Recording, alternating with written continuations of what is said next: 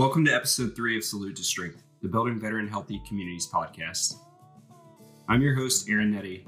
I'm a Navy nurse and a graduate public health student at UNC Chapel Hill. Today I sit down with Luke and Bethany Brake and discuss their experiences. Luke is a Marine Corps veteran who transitioned from the military a year ago. His wife, Bethany, worked on the Building Veteran Healthy Communities project and graduated with her Master of Public Health degree from UNC Chapel Hill in 2022. Although they had what they thought were adequate support systems before getting out of the military, things quickly began to fall apart. Their experiences showcase the importance of a community led effort in assisting veterans and their families, especially during the first year after transitioning from the military. Let's dive into this week's episode with Bethany and Luke.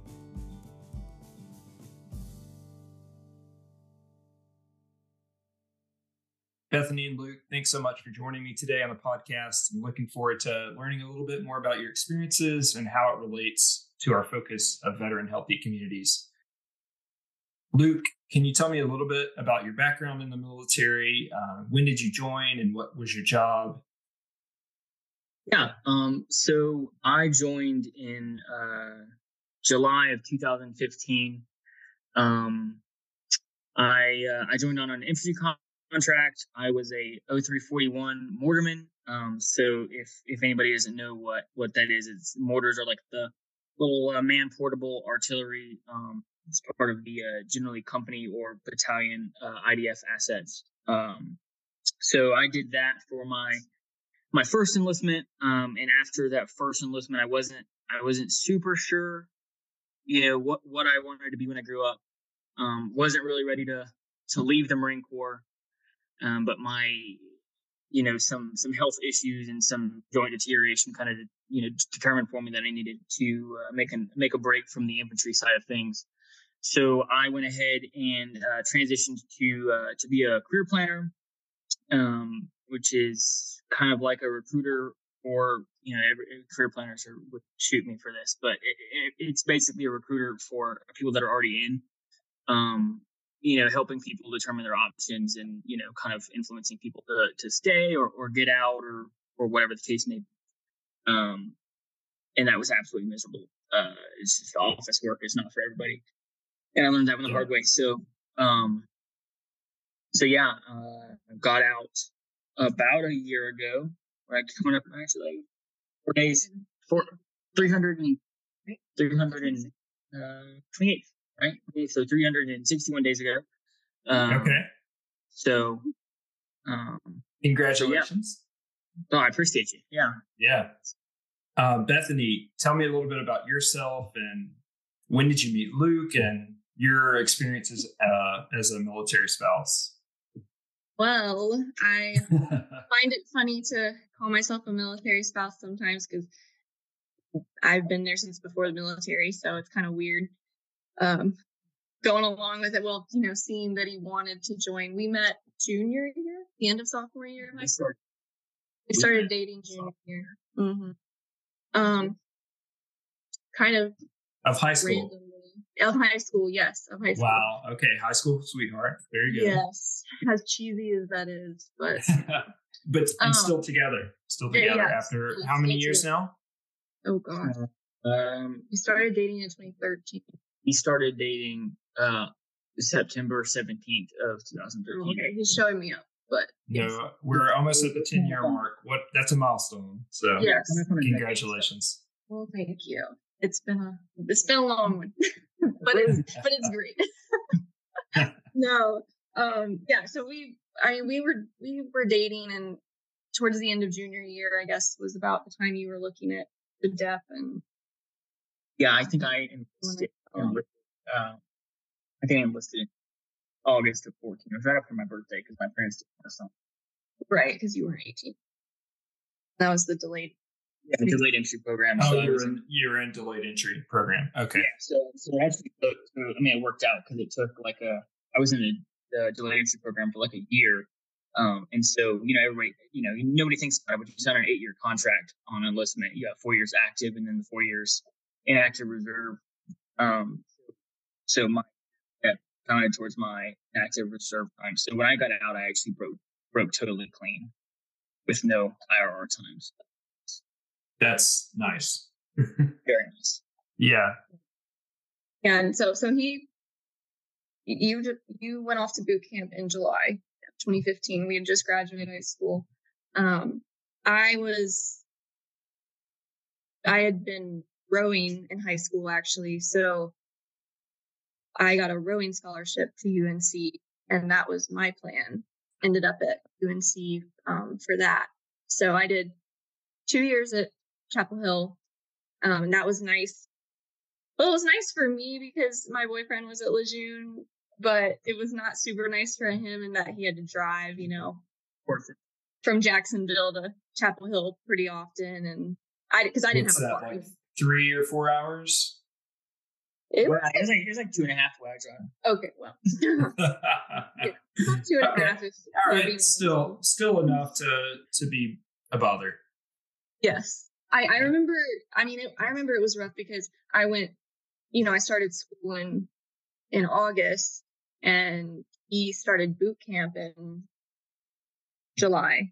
So he was in boot camp for three months and we were, it, I mean, it was kind of fun. It was the quintessential, like, oh, we're writing letters back and forth. And I would get a little envelope in my mailbox at school and I'd be laying in my dorm room writing letters back to my boyfriend in, in boot camp everybody thought it was adorable and i'm sitting here like it's not that adorable it's it's annoying but you know Oh. but, you know we were everyone, everyone, meanwhile, is texting their boyfriends. and- yes or you know going to parties and you know stuff like that so Yeah. so that i mean that was interesting but i mean we were both so busy that you know i i i was on the division one rowing team and that was a lot and Yeah. literally in boot camp so i mean it, you know we just found time to write letters back and forth and, and that was fun so I remember counting down the days till graduation and we made the trek down to Parris Island and I, you know, everybody was rooting for me and rooting for us and stuff. So that was Aw. fun.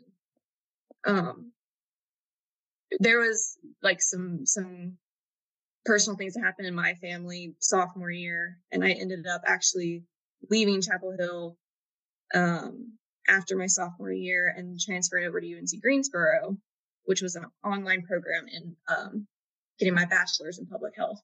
So so that was that was what was better for me at the time. But um I think we got engaged at the end of 2017. it was Yeah. Yeah, so Yeah. two two years. So after my after I left Chapel Hill, we got engaged in December. So that was Starting you as you were starting the, the UNCG program. it had to have been at, at Chapel Hill because I remember everybody on the rowing team was so excited that we were engaged. It was twenty. It was twenty sixteen. We got engaged. Yeah, Yeah. yeah, yeah, yeah. Yeah. We got engaged December twenty sixteen. Yeah. okay. And you were still at Chapel Hill then. Yes, I was still at Chapel Hill, and I remember that was super weird because you know everyone's in college and undergrad, and I'm getting engaged. I remember that was Right. super weird. I was not prepared for it at all. The team threw us a little engagement. They did. party. They we had a little engagement party. Yep. And and that was a lot of fun. But I remember hmm. just being like walking around with like a like an engagement ring on my finger, like what the heck? And I was like, oh my gosh, we're becoming like the quintessential military couple, you know? Yeah. And and it was just weird because I because hmm? Qualified to people like, no, we didn't. We didn't meet. We didn't meet right. Four days we ago. didn't meet four days ago at the bar. Like we, you know, I didn't. I'm I'm not from Jacksonville. I'm not down here at the base with him. Like, like we've been together for years now. You know, eh, we always had to like justify ourselves, which is kind of weird. I'm sure you had to explain yourselves a lot. Yes. So I remember that was. I mean, that was just like a fun little rough time. You know, he was trying to figure out the military. I was figuring out school, and we were figuring out being engaged, and that was weird. But everybody, I mean, everyone was generally happy for us, other than me feeling self conscious about it.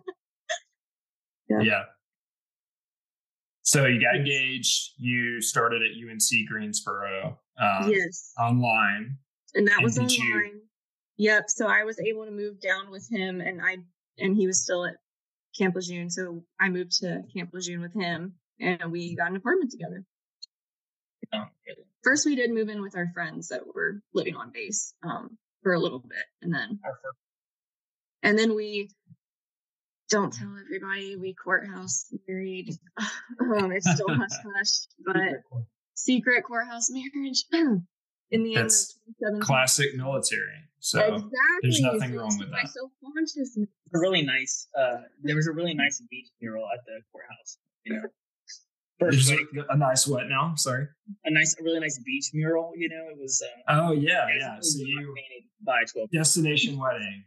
Yes, yes. So so that was fun. We actually we had planned, you know, since since the engagement, we we were planning on a wedding in 2018, and then fall. of fall of 2018, and Hurricane Florence happened, and your deployment got moved to the left, right? we weren't so i think we were planning on that and then we we ended up bumping the wedding because that we weren't exactly sure when we were gonna kick off and then it turned out that we would have like hurricane florence came through and our deployment got pushed like a month and a half to the right Either way, we we had to reschedule our wedding, um, and push it back to after his deployment, which was was it Japan one? No, it was Alta. that was the yeah we to. So we, anyway, so we ended up getting married in May of 2019, officially wedding ceremony. Okay. Um, so we were secret married for like two years. The extended family The extended family wedding was in 2019. And did anyone courthouse. know that you were married? Uh, we told, we told our parents and our like Yeah, like our immediate family. our immediate family, but yeah. they still joke about us of like which wedding anniversary. Yeah, your real one or your fake one, you know. Well, which one do you celebrate? Um, secretly we like to say because because by celebrating the courthouse one we add two years onto Yeah. our marriage so oh, this november will be our five year wedding anniversary is Right. how we think about it Well, that's exciting. yeah Yeah, gotta plan something for that that's right. so I, yeah so we just kind of had like i guess we started out not the super typical meet each other when you're already in the military i used to kind of joke with people and say like yeah if i had met him once he was already in the marine corps in the infantry like with all of his boys i don't know i don't know just because i mean they're just you know y'all are a mess so y'all are you know, that's drinking all the that's the time Marine. That's the Marines for Just the you. marine corps yep Love So- it. I feel like I, I feel like I held you down a little bit. But you are still there for each other now. So Yep. It's gotta be. Another way to do it. yeah. And so Luke, um, and you said that you got out 361 days ago. Is that right? Yes, sir. All right, so we are almost there at the year anniversary. Uh, could could both of you describe uh, your transition back? Where were you when you got out of the military, and kind of tell me a little bit about, those first uh, few months, maybe before you got out and after you got out. Um, so when when I got out, we were in uh we were out west at the the Mountain Warfare Training Center in Bridgeport, California. Um, very small base. Ju- I mean, honestly, just a. There's not very many places I've been in the Marine Corps that like I would definitely go back to in a heartbeat. But honestly, Bridgeport was uh really um really solid place. It was just a super small. Like I think we had like 190 something enlisted uh, personnel on the base. Um, Wow. it's really really small, very very remote. Um, up in the Sierras, kind of between. I mean, really equidistant between uh, Tahoe and Yosemite. Um, so really uh, a beautiful area, but um, I, you know, 3,000 miles from home. So Yeah. um, And where's home again, Luke? uh, we grew up, we both grew up, you know, more or less around the Winston-Salem area of North Carolina. Okay. Okay. Um, so, I mean, so I was, I was a career planner. I was one of one for the base. So the last kind of few months of the transition outward, um, I, you know, I, I don't, I don't know that the last few months, I don't know that I had like an atypical experience, but you know, being kind of one of one on the for the installation, um, not really a lot of, really a lot of time to to manage the transition so much, as much as yeah, as much as would be ideal, I guess. Um, so a lot of people go to TRS, and then you know, from from that installation, obviously there's not a uh, a TRS class that gets put on because there's you know maybe three or four people a month that transition out. Um, yeah. What is but, what is TRS for our listeners? Oh, the uh, like transition readiness seminar, like the um, you know, it's kind of. I mean, I, I guess I kind of have a cynical view of it, but it, it's sort of like the the Marine Corps check mark on like, okay, we did our due diligence. Okay, so it's kind of like TAPS. Is it similar to TAPS yeah, yeah, or, yeah, or TGPS is what it's called now? Okay. Yeah, it's at least in my, you know, I don't know what's changed since I left, but that was my era's TAPS. Um, okay. So instead of, you know, a lot of a lot of our guys would go down to Pendleton or 29 Palms to to go to like the in-person TRS uh, class. There's also an online option that I know from personal experience, you can more or less click through uh, on in, in a four hour afternoon between doing your job and whatnot. So, um, not, uh, you know, that's probably on a, a, good chunk of that's probably on me, but you know, or you didn't really have much option, many options, right? To, uh, yeah, I mean, to go to the in person. Right. No, I mean, it was, it was, it was explicitly not an option to go to the in person, uh, for me. And it was just like, you know, it's just, everything I said, everything's undermanned. Um, when I got to Bridgeport, there was like a, a, nine months gap between the me and the last career planner that they'd had, uh, and I we did not overlap with me and the the career planner that followed me. So, you know, it's not like it's not like I can. It's not like you could just kind of piece out and like lock your office door and be like, "Hey, I'm doing TRS." Like it's not. That's not a thing. So, um, I mean, honestly, I'd call the transition like chaos because, because, yeah. yeah, I mean, I, I wasn't available to, to manage it the way that would have been ideal. Um, and then our plan, I mean, as, as any good plan in the Marine Corps does, fell to shit immediately. Mm-hmm. So, um, yeah, I mean, we, we, we got out, I think it was about a, more or less a week before physically collecting my DD 214 and leaving, we found out that um, we're, we're our, our, plan originally was to, to go back to North Carolina, move in with uh, with Dee's family, um, and I was going to go uh, to EMT program at the, the community college that was down close to them in Charlotte. And we found out like a week before collecting my DD 214 and getting on the road that um, her her dad had had a, a change of jobs, and so mm-hmm. they were moving. Um, so we were just kind of, you know, totally, totally kind of up in the air, just really on. And there wasn't a time frame on that. It was you can come here. You know, when you're driving, you're about to leave and drive across the country. Come here, sleep here, or right.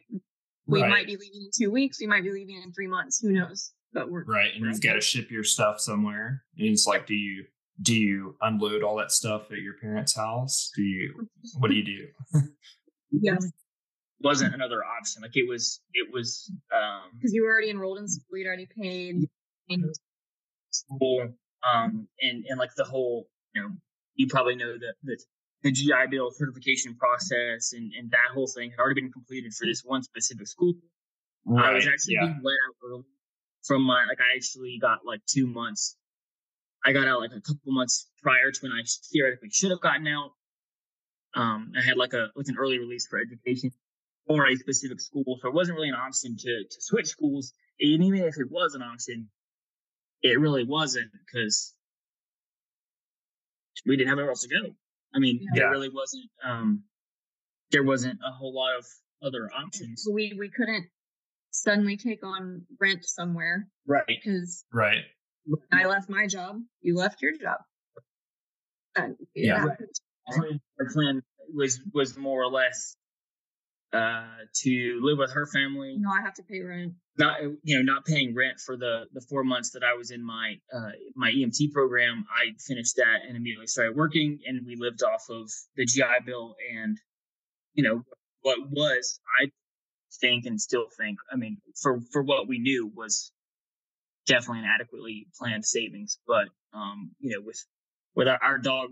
Long story short, our dog got cancer. We ended up doing a bunch of scans and a bunch of medications and a bunch of a bunch of stuff before we figured out what was actually wrong. Um, I think we probably dropped four or five thousand dollars on uh, his treatments, and really just kind of uh, you know it, it, was a huge expense that we weren't planning on. On yeah. top of on top of budgeting with basically nothing. Right on top of budgeting off of the GI Bill and yeah. Uh, and and also finding out kind of at the same time that the housing arrangement that we had planned on was not going to be really even a medium term option. Like we knew it wasn't a long term option, but we had mm-hmm. thought that we could. It was going to be a, at least a, a good year to six months. I hadn't really been looking for a job because I was finishing up the the fall. So we we left in July, and that fall, like in August, was the beginning of my last semester of my master's degree. Yeah. So I was and, like, okay. And you finished your master's degree at UNC, right? Yes, I came back to in UNC public health? Gillings, yep, for my master's in public health, and I had been working on that out in Bridgeport, um, you know, in California, and that was working with my schedule. It was great. The time difference allowed me to go to work in California and do my classes in, in the evening, you know, um, through Gillings, and that, that was wonderful. And I'd been planning all along, like you know, normally you graduate in the spring, but I had been really working hard so I could graduate in the fall because I knew that Luke was getting out in the fall of 2022. And, you know, I'd have my degree done. He'd be out of the military. We would both find fresh jobs. And so I, I hadn't even really been job hunting because I was tied up with finishing up a degree and thought, while working full time, while working. And I thought, you know, we'll sit, we'll, we'll be at my parents' house. I can finish my degree and I can start job hunting. So that kind of all hit us, you know, in the middle of July yeah. that that was not going to be a sufficient plan. Yeah. Anymore. And how long mm-hmm. were you at your parents' house until you guys had to move? We got there at the very beginning of August. And we, I mean, we, we were functionally out by November, yes. Okay. Like we had a mattress still there yes. while everything was being moved out there. Um, yeah. But we ended up, oh, we ended up, um, so my parents, I mean, luckily, honestly, my parents had, um, a, we had like a vacation house growing up up in the mountains in Alleghany County, uh, on the Virginia line that we really never used. Like we, we came up here, you know, maybe a totaling a couple weeks out of the year. Um, and so when we found out like you know, our, our, housing just fell through. It was it was kind of like, okay, do we look into moving up here or be homeless? So um, we came up here and scoped it out, and you know, as with any extremely extremely rural property that sits unattended for long periods of time, it was in a condition. Uh, a generous way to put it. Um, it, I mean, it was just like just the normal stuff that happens.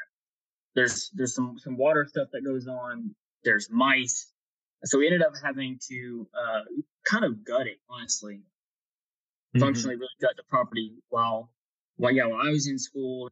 First things first, we ripped all the flooring out because it was carpet. Very, I mean, very old carpet that was kind of mouse infested. There was mouse everywhere. Um, so we and we came up one weekend. I think we spent like a good thirty hours over the course of a weekend just gutting carpet, gutting padding, taking, I mean, anything that had any trace of, of mouse poop, we tried to remove. Um, and, and literally pitched a tent in the master bedroom. Um, cause there wasn't, I mean, the floor wasn't, we're, we're on subflooring.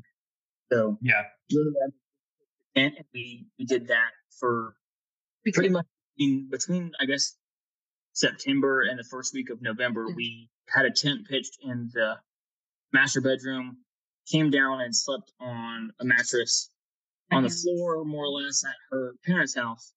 Um, and every time we came up, we would bring like a couple boxes that we could fit in our one car, or like yeah, yeah. driving up. How long was the drive? Uh, it's uh, hour and a half, hour and a half or so. An hour and a half up from Charlotte to Oh wow. the border of South That's- Carolina to Alleghany, that borders Virginia. Um, and that's what we did. We, we, you know, we had, uh, I had class and tests and one whatever. And I mean, honestly, in retrospect, like I, the only, I, I would do a little bit differently. My plan was to get out, not think about it, be as busy as possible. So I, I took, I think 22, like 22 semester hours of classes, um, to try to just be as busy as possible. And then it turned out that that was a terrible mistake because I had, I like you know I planned I was going to go to class and and and the week and have the weekend to just do my studying and homework and blah blah blah blah, and then the weekends ended up being entirely consumed by, um, this house up here was going to be in a livable condition by the time we had to be out down there. Um, so yeah, I mean chaos. Honestly, Yeah, just- that sounds incredibly challenging. And um, Bethany, you uh, were at UNC Gillings, uh, the School of Public Health, and you worked on the Building Veteran Healthy Communities project, the same project that um, this podcast is about. And so, tell me a little bit about your experience working on the project. How has that impacted your your thoughts on being a, a veteran spouse, and what um, you know? I I know you had support structures, you know, your family and, you know, had savings and um Luke, I imagine you had a um an honorable discharge, so that helps. Uh, but what are some things that maybe could have gone better and what did you learn from the project that gave you insight during this time? Right.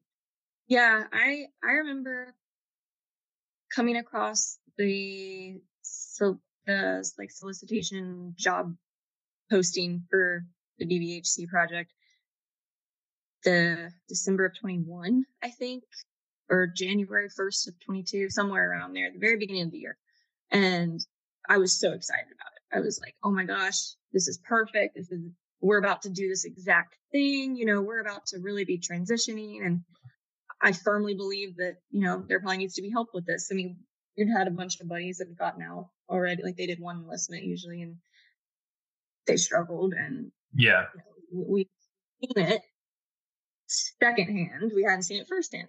Um, and I, I just remember being so excited. I was like, this is perfect. I'm so excited that, you know, that we're taking a public health approach to addressing this because it's all rooted at, you know, upstream factors. It's not, everyone thinks it's just once you get out and you're in the civilian world, the problems begin. And that's not necessarily the case um, that we were seeing. But I, I got the job, um, you know, with BVHC and I, I kind of dove headfirst in that. Um, and then as the actual EAS it came up and we were getting out of the military and we were juggling movers and planning for things going down, uh, down the road. And I started like, it started to become real. You know, I, I Yeah. read a lot and I talked with the people on, on the team, read a lot of the research they're compiling and they were finding, you know, they found that the most vulnerable time for transitioning service members is that first year. Um, Yeah. You know, we brought together the project with seeing what mental health crisis we had on our hands with with the military and with veterans specifically, um, and kind of like why, you know, why is this happening? And we were quickly drilling down to how much it was happening, and then you know, kind of toying with what are some big overarching factors that were causing it to happen and we never really drilled down and hit the nail on the head exactly what it was we've seen so many like interplay of different factors and you know it was all very academic at first it was all very theoretical and we were just talking about it theory blah blah blah you know july hits it is no longer theoretical Yeah. it it really hit home in not a great way. I Yeah. was very much so with my mental health. Um, just seeing how much, like you said, we we had had this whole plan put together. Both of our families were, you know, home in North Carolina. They were so excited for us to be coming home and things like that. And everything just started to fall apart. It just felt like we we didn't we didn't know what we didn't know. And we were not adequately prepared for how absolutely shitty it was going to be. Mm-hmm. So all it really felt like over that few months we just like almost like distanced ourselves distanced ourselves from our family and you know just people in our community because it felt like they didn't get it. And so we just kind of had each other. And the more and more that we realized like it's just it's just the two of us. It's us against the world. You know it was just hitting home because you know you'd always been a part of this military community and you'd always had you know you'd you'd PCS, you'd have a change of duty station, and you'd move. You'd arrive there, and there'd be people ready to um, tell you all about like where you need to go eat, where's the grocery stores, you know, um, what what best schools are, what what where's hiring if you need a job, you know, things like that. And suddenly that entire community just poofed. It was completely gone.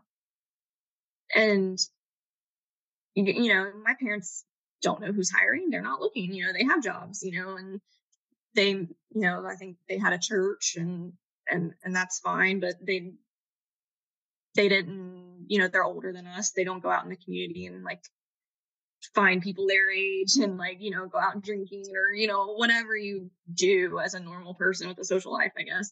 And, yeah. and so it just, it was very weird to suddenly not have any sense of community at the same time that we felt like all of these problems were coming down hard on our head and nobody seemed to notice. We just kind of felt, I mean, we, we had so many like late night conversations, just, are you asleep? No. Okay. Like, you know, and why are we invisible right now? Why, you know, why is this happening? Why did our dog get cancer? Like right away, like this is the worst time this could happen, you know, oh, I mean, the, the, car has this check engine light on, the car's not working, Our one vehicle because we sold the other one before we came across the country. Yeah.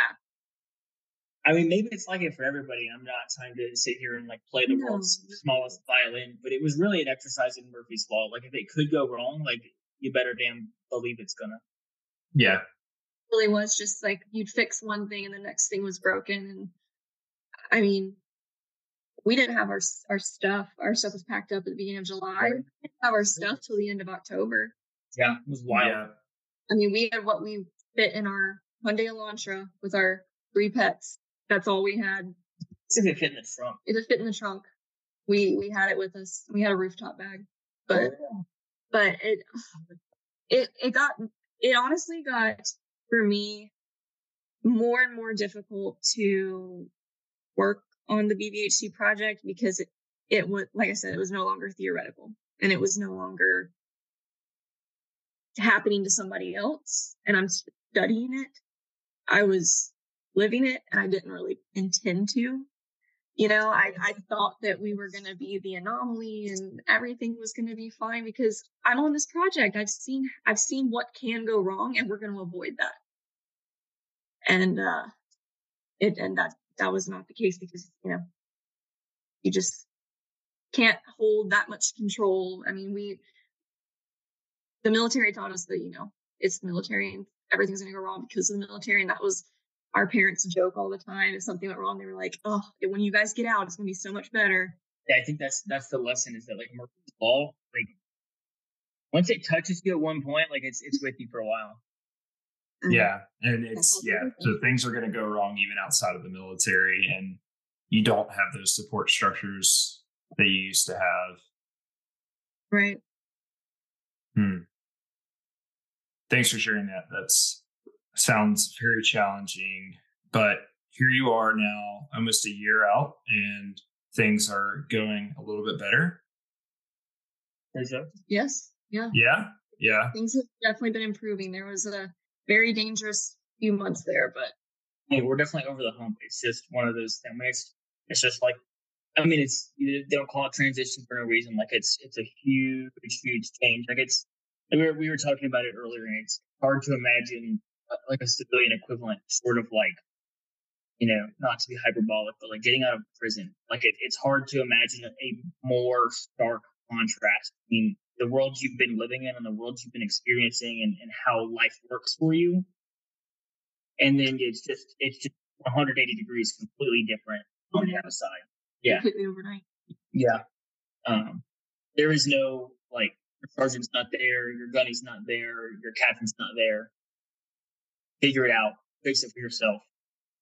You know, it's it's Yeah. like you have a family. Figure it out.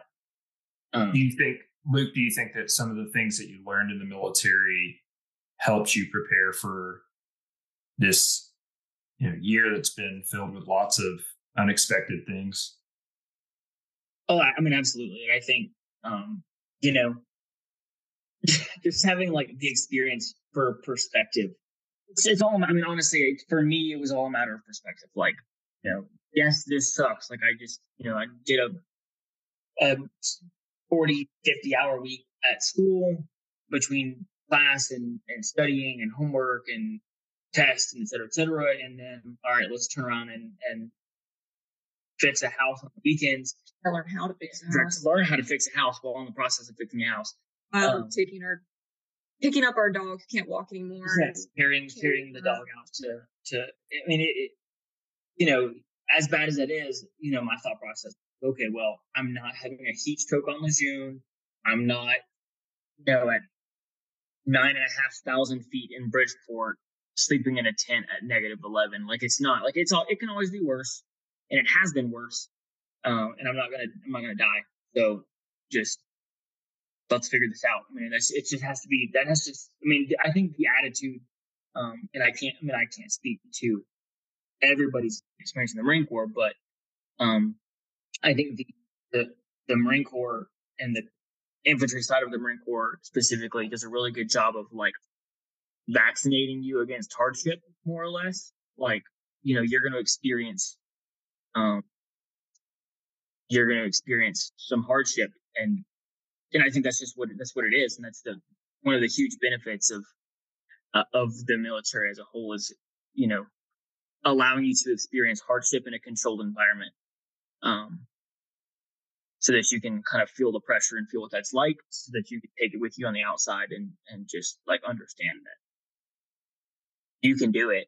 It's just Mhm. a matter of like, you know, put your chin up and your chest out and figure it out. Yeah. And it's really good that you had each other. I can imagine that, you know, if you weren't in a relationship like you two are, it would have been much more difficult. No, it, it would have been possible. I mean, I, I can only speak to myself, but it would have been possible. Like,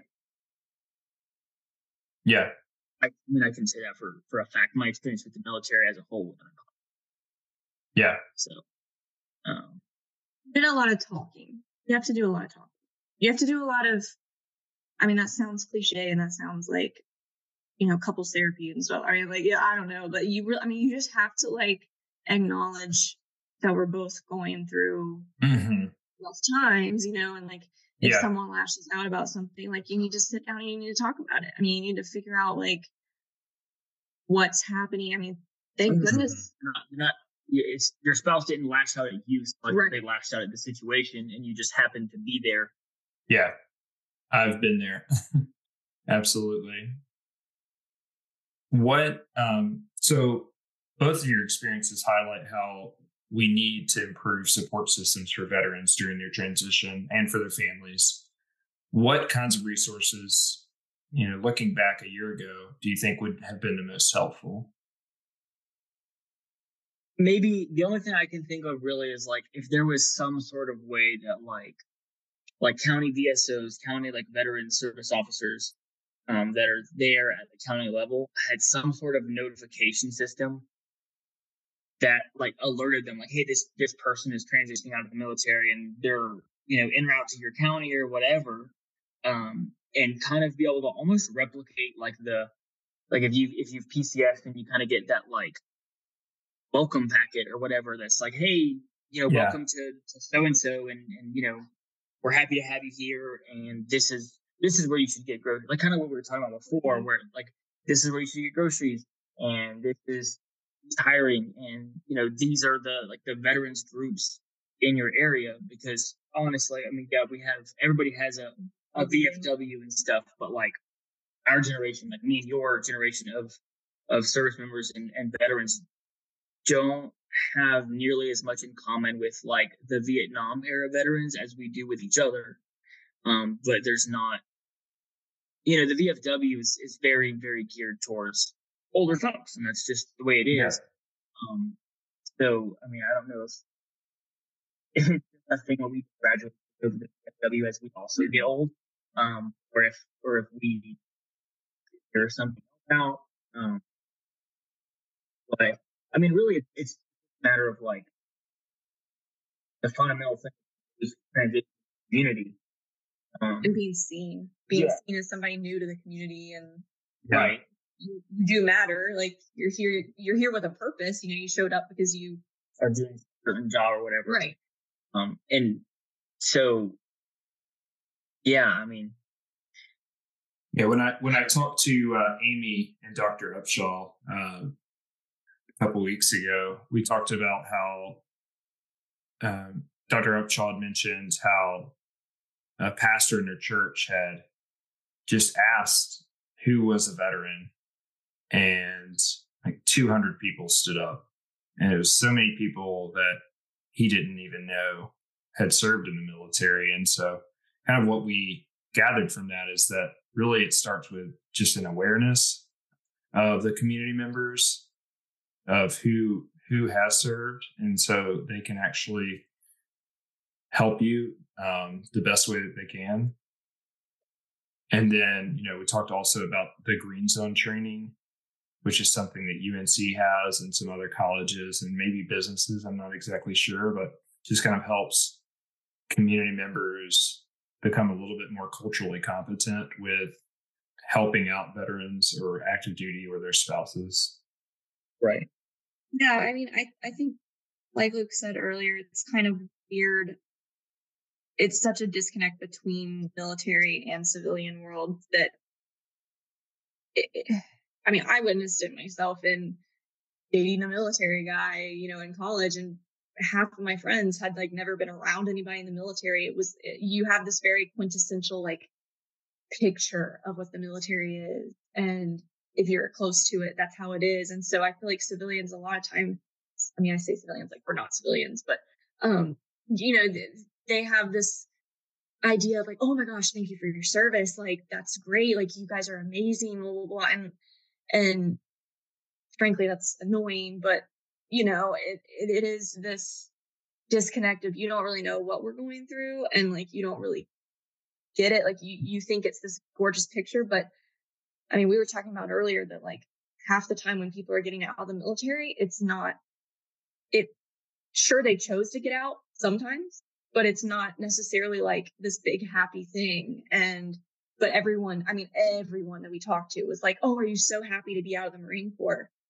And, yeah. And, well, I mean, yeah, there's plenty of people that are somewhere between a 12 gauge and a hard place on getting out. Like it's not the happy, it's not like yeah, I mean, you know, the outside world's not what you would like it to be, but also staying in is not going to cut it. Right. Right. I, I, think, I think, yeah, I mean, there's just a huge disconnect between what, what, you know, civilian, I mean, there's, but there's really not, I mean, I, I mean, again, maybe it's me being cynical, but I don't know that there's so much of a fix for that. Like, I can't, I can't, I can't snap a person who's never served or never been, um, you know, adjacent to someone who served. I can't snap you into my brain and, and show you what it's like and show you why why your question of oh aren't you so happy to get out doesn't make a lick of sense. I you yeah. know what I'm saying? There's just no way to make you understand it because it's just entirely different world, a different community, a different like existence. Um I mean I think I think ultimately like I mean it's probably not the answer that most people want, but um I think if there's a solution to be to be had to this sort of problem, it has to be veteran led. Like, yeah, someone who's at least aware um, of how it works. So, I mean, it's I don't know, and I know that's definitely not the answer that most people want because there's a lot of civilians out there that really do want to help. Um, you know, and, and want to be part of that solution. I just don't know. Uh, I think it's a, I think it is a, a multifaceted solution, right? I, I don't think that there's a one a one fix for the the public issue of vet, veteran mental health issues, right? I I do agree that veterans should definitely lead a part of this. And you mentioned that veterans that are in our age range don't really have like a our equivalent of a VFW so much in a lot of communities. And I think that would be really beneficial is having some sort of social group where you can, you know, chat with other veterans and um, that are your, you know, similar age and have gone through the same similar experiences. Because I mean, the military is different than what it was 40, 30, 20 years ago, right? So it's hard to relate uh, with with veterans that may may have been in, in a different era. So, right. I mean, it's it's like we, you know, I, I happened um, early earlier in the transition. I happened to stumble across a couple Vietnam veterans and and like you know ended up talking to them for like an hour or so and and there is a definitely a level of relation there um and there's a level of of relating that's not that's definitely over the level of you know civilians and whatnot. Um but it's it's it's somewhere below like like our first interaction where we found out that we were both in Spain at the same time it's not the same. And so yeah. I mean, to put yeah. in perspective, he, Aaron, he talked about for days how excited he was that he met you and that you guys could connect over that story and how crazy it was, you know, small world and stuff. I mean, he, he told his parents about it and everything. Like he was just yeah. so excited. Yeah. To, you know, you never, you never encounter. I mean, you just, I don't know. I don't yeah. know if it's a fact of like, you know, however many millions of Americans were drafted in the Vietnam era versus how many people chose to serve in our era. Um, there's it's just like there's there's less of us as a proportion, so it's. I mean, it's one of those situations where, like with social media and stuff, it feels like we should be a lot more connected, but it, it's such a such a sparser group, maybe. Um, yeah, and I did talk with Dr. Archer about how yes, with social media, it feels like we should be more connected, but in reality, uh, we do become more and more isolated I I love that we had that in common that we were both uh, stationed in Rota at the same time, and that was the first thing I told my wife, and I, I was so excited about it as well. It's just nice to just have those connections. Yeah, I feel like it's it's kind of hard. I mean, we'll we'll be out in in the community where we're at now, and you know, we see someone, and I'm like, "Do you think he was a vet?" You know, and, and we will we'll, we'll notice some people are like, "Hmm," because I, I almost feel like nowadays it's not as common as it was, you know, a decade or two ago to, to really kind of like advertise that you're a vet. Um, I know you certainly don't. Like, I like that example about Dr. Upshaw and the preacher. You know, I don't think you would have stood up. If you're going to be isolated out or singled out, you, you will not. Yeah, I'm not going to volunteer it and that you know that is also kind of a double-edged sword that you know we have this humility or we want to isolate and and so people don't know people aren't aware that you are a veteran maybe you know if you i don't know i'm i don't know it, it it feels like one of those things where like if you stand up to it and you stand up and you're like oh yeah i'm a veteran like you're gonna get like I don't know, maybe I'm being too cynical here, but kind of lip service from like older folks that are like, wow, thank you for your service. And then like, okay, thanks. I mean, I, I don't know. I mean, I don't know what to say to that because I don't, I, I didn't do shit, you know? Yeah, young people don't, I mean, it seems like young people, our age, don't know enough veterans to know really even enough to make reasonable conversation or like to know what to ask. Luke, that kind of brings me to my next question. And uh, it's one that I've been asked before, but what would you say some of the stereotypes that you've you know seen or heard of i guess that people incorrectly assume about today's military veterans and bethany you can chime in also with maybe veteran spouses or to the same question.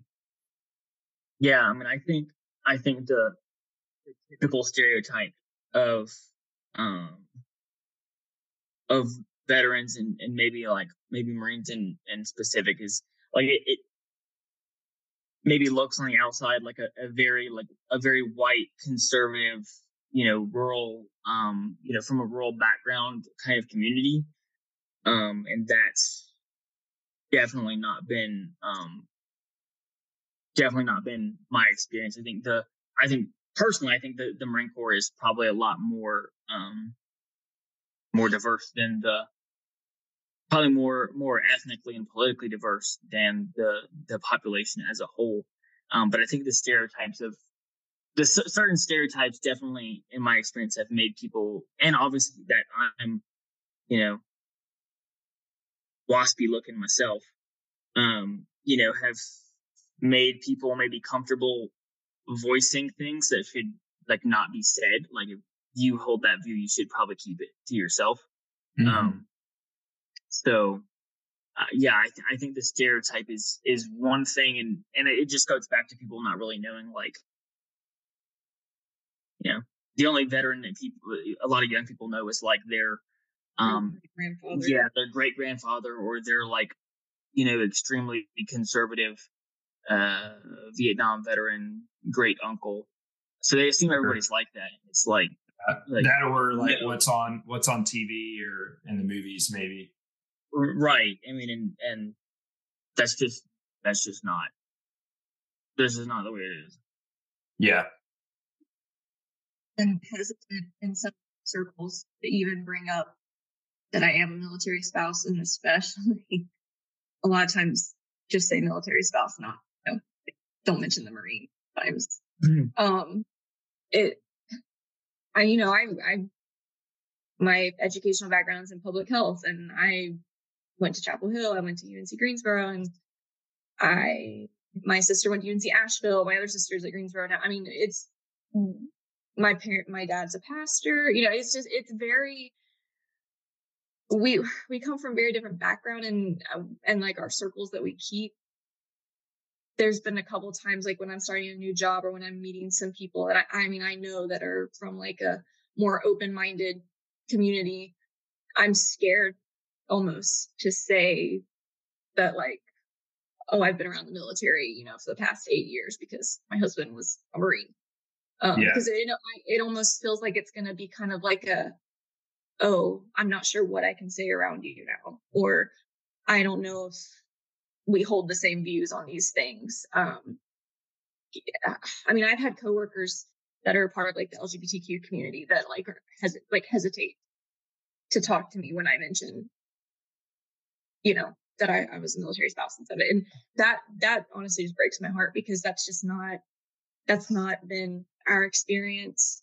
And I think, like you said, Aaron, like that's kind of what's portrayed on TV, on social media. I mean, we had the pandemic was a nightmare for me personally in public health. I kind of moved away from public health. Thank you, COVID.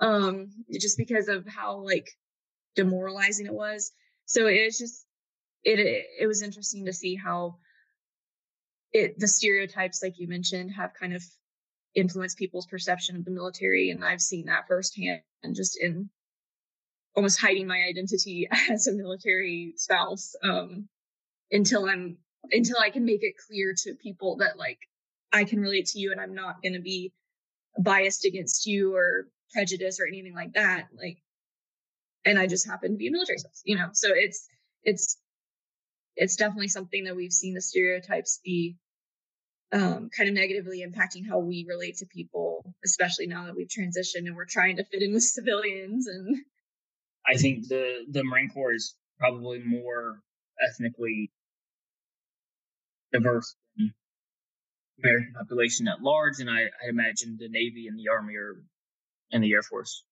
can't forget about the Air Force. The Coast Guard, Space Force. Yeah, I, I imagine more or less everybody's experiencing a similar thing.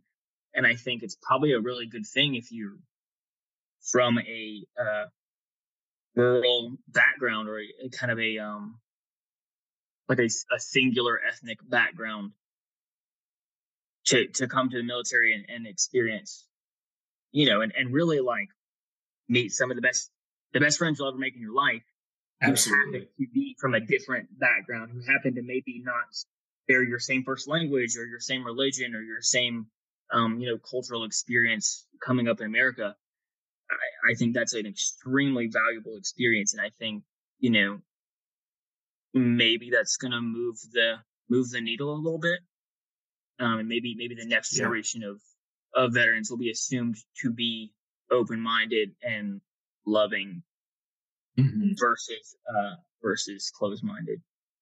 Um, I agree completely. I mentioned to uh, Dr. Upshaw and Amy how I felt that being in the military, I'm from a small town as well, and being in the military is I've been surrounded by so so many people from different backgrounds, different countries, different religions, uh, just every. I mean, it's so diverse, and I feel like I wouldn't have gotten that experience had I. You know, I was. I know I wouldn't have gotten that experience had I stayed in my small town in Alabama and worked as a nurse. You know, at, at the hospital, it would not have been the same, and it's really it's been so beneficial for me, and I think it's changed the way that I see the world, and in a positive way.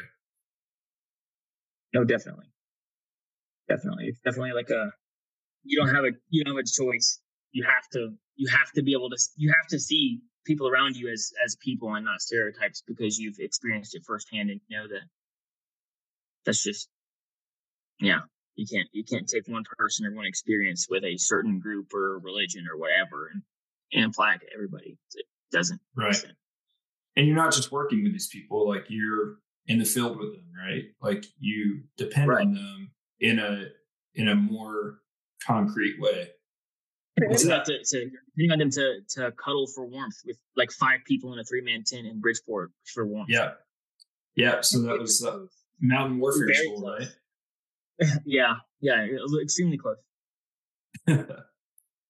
so yeah you, you definitely create those bonds that are uh, a little bit different if you're just uh, sharing a sharing a cubicle at uh at the office Right, right.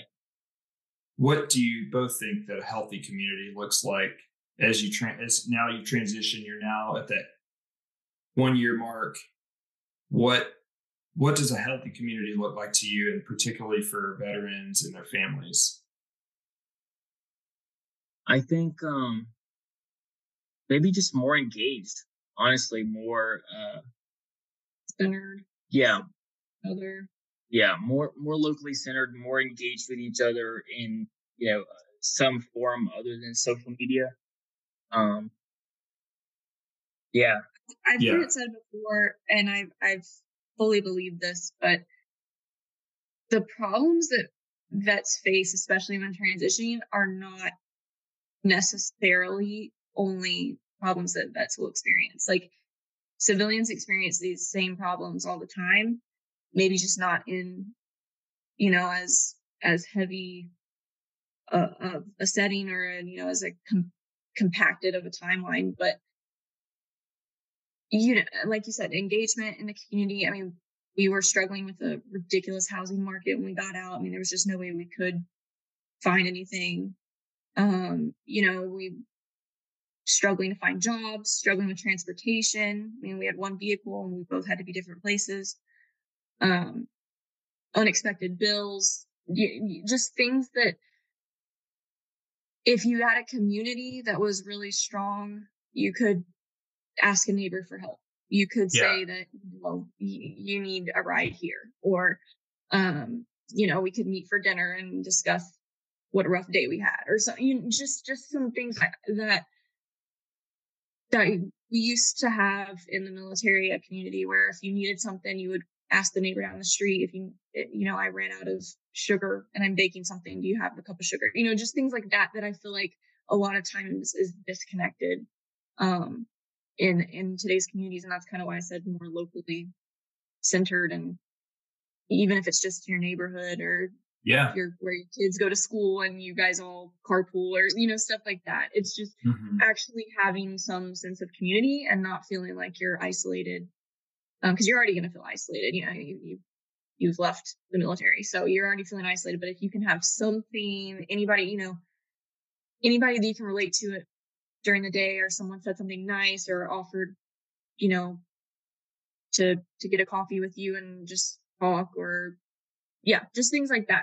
I think Yeah. you know engagement is huge. Yeah. I mean, I, it, it's kind of the, the the point that you're getting at. Also, I think, I think you're absolutely right. I think the there there's not so much problems that transitioning veterans face that civilians don't face. It's just kind of a, a hyperbole of these sort of um that eh, you know it's almost it's almost like a systemic issues where it's working two different directions. It's there's there's a increasing like isolation, I think, in our in our communities and, and lack of engagement with each other in our communities, while everyone is also facing, you know, economic instability, um, you know, the housing crisis the way it is, uh, all the cultural bullshit going on in the news and stuff like that, and it feels like we're simultaneously facing a plethora of issues that have to be overcome while also being more isolated than we have been in the past. So, I mean, it's just these are systemic issues, and I, I don't think they, I don't think damn near any of this is exclusive to the veteran community. Um, I just think the veteran community is more Microcosm. right. Yeah, maybe maybe a vulnerable because there's Yeah, I think they have uh, unique unique issues, and yeah, I agree that uh, there's many issues that civilians face that are similar. I mean, the housing market affects us all. You know, the inflation and all of the political and social issues that we face nowadays, and uh, and I agree 100%, Bethany, that just feeling like you're part of a community is so important. And for my wife and I, we've been away from the military community for uh, right at a year now. We're, let's see, July 29th last year is when we moved uh, from the base housing to uh, uh, out here, so to uh, Chapel Hill.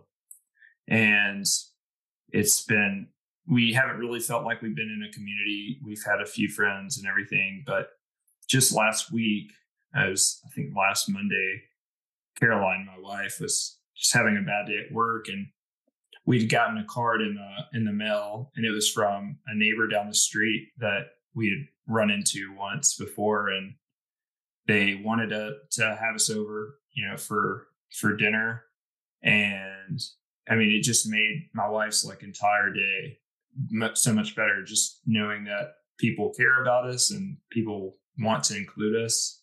And and you're not alone. it's so funny we got there to their house uh yesterday. We hung out with them yesterday. And they're like oh what do you do? And you know what what's your background? And you know told them that i was in the navy and she's like oh wow well my dad was a navy veteran. You know he was in the navy for 20 years and my brother is a navy veteran too.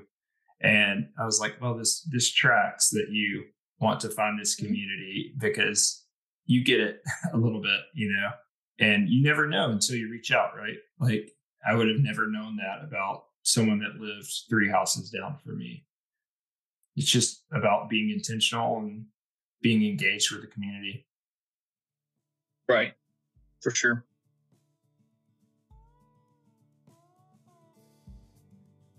Well, um, thank y'all so much for joining.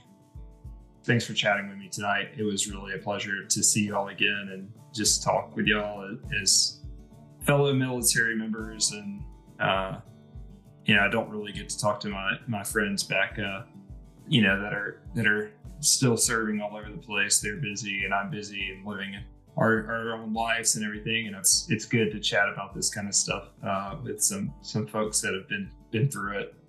Of course. Of course it was I mean, I had a good time.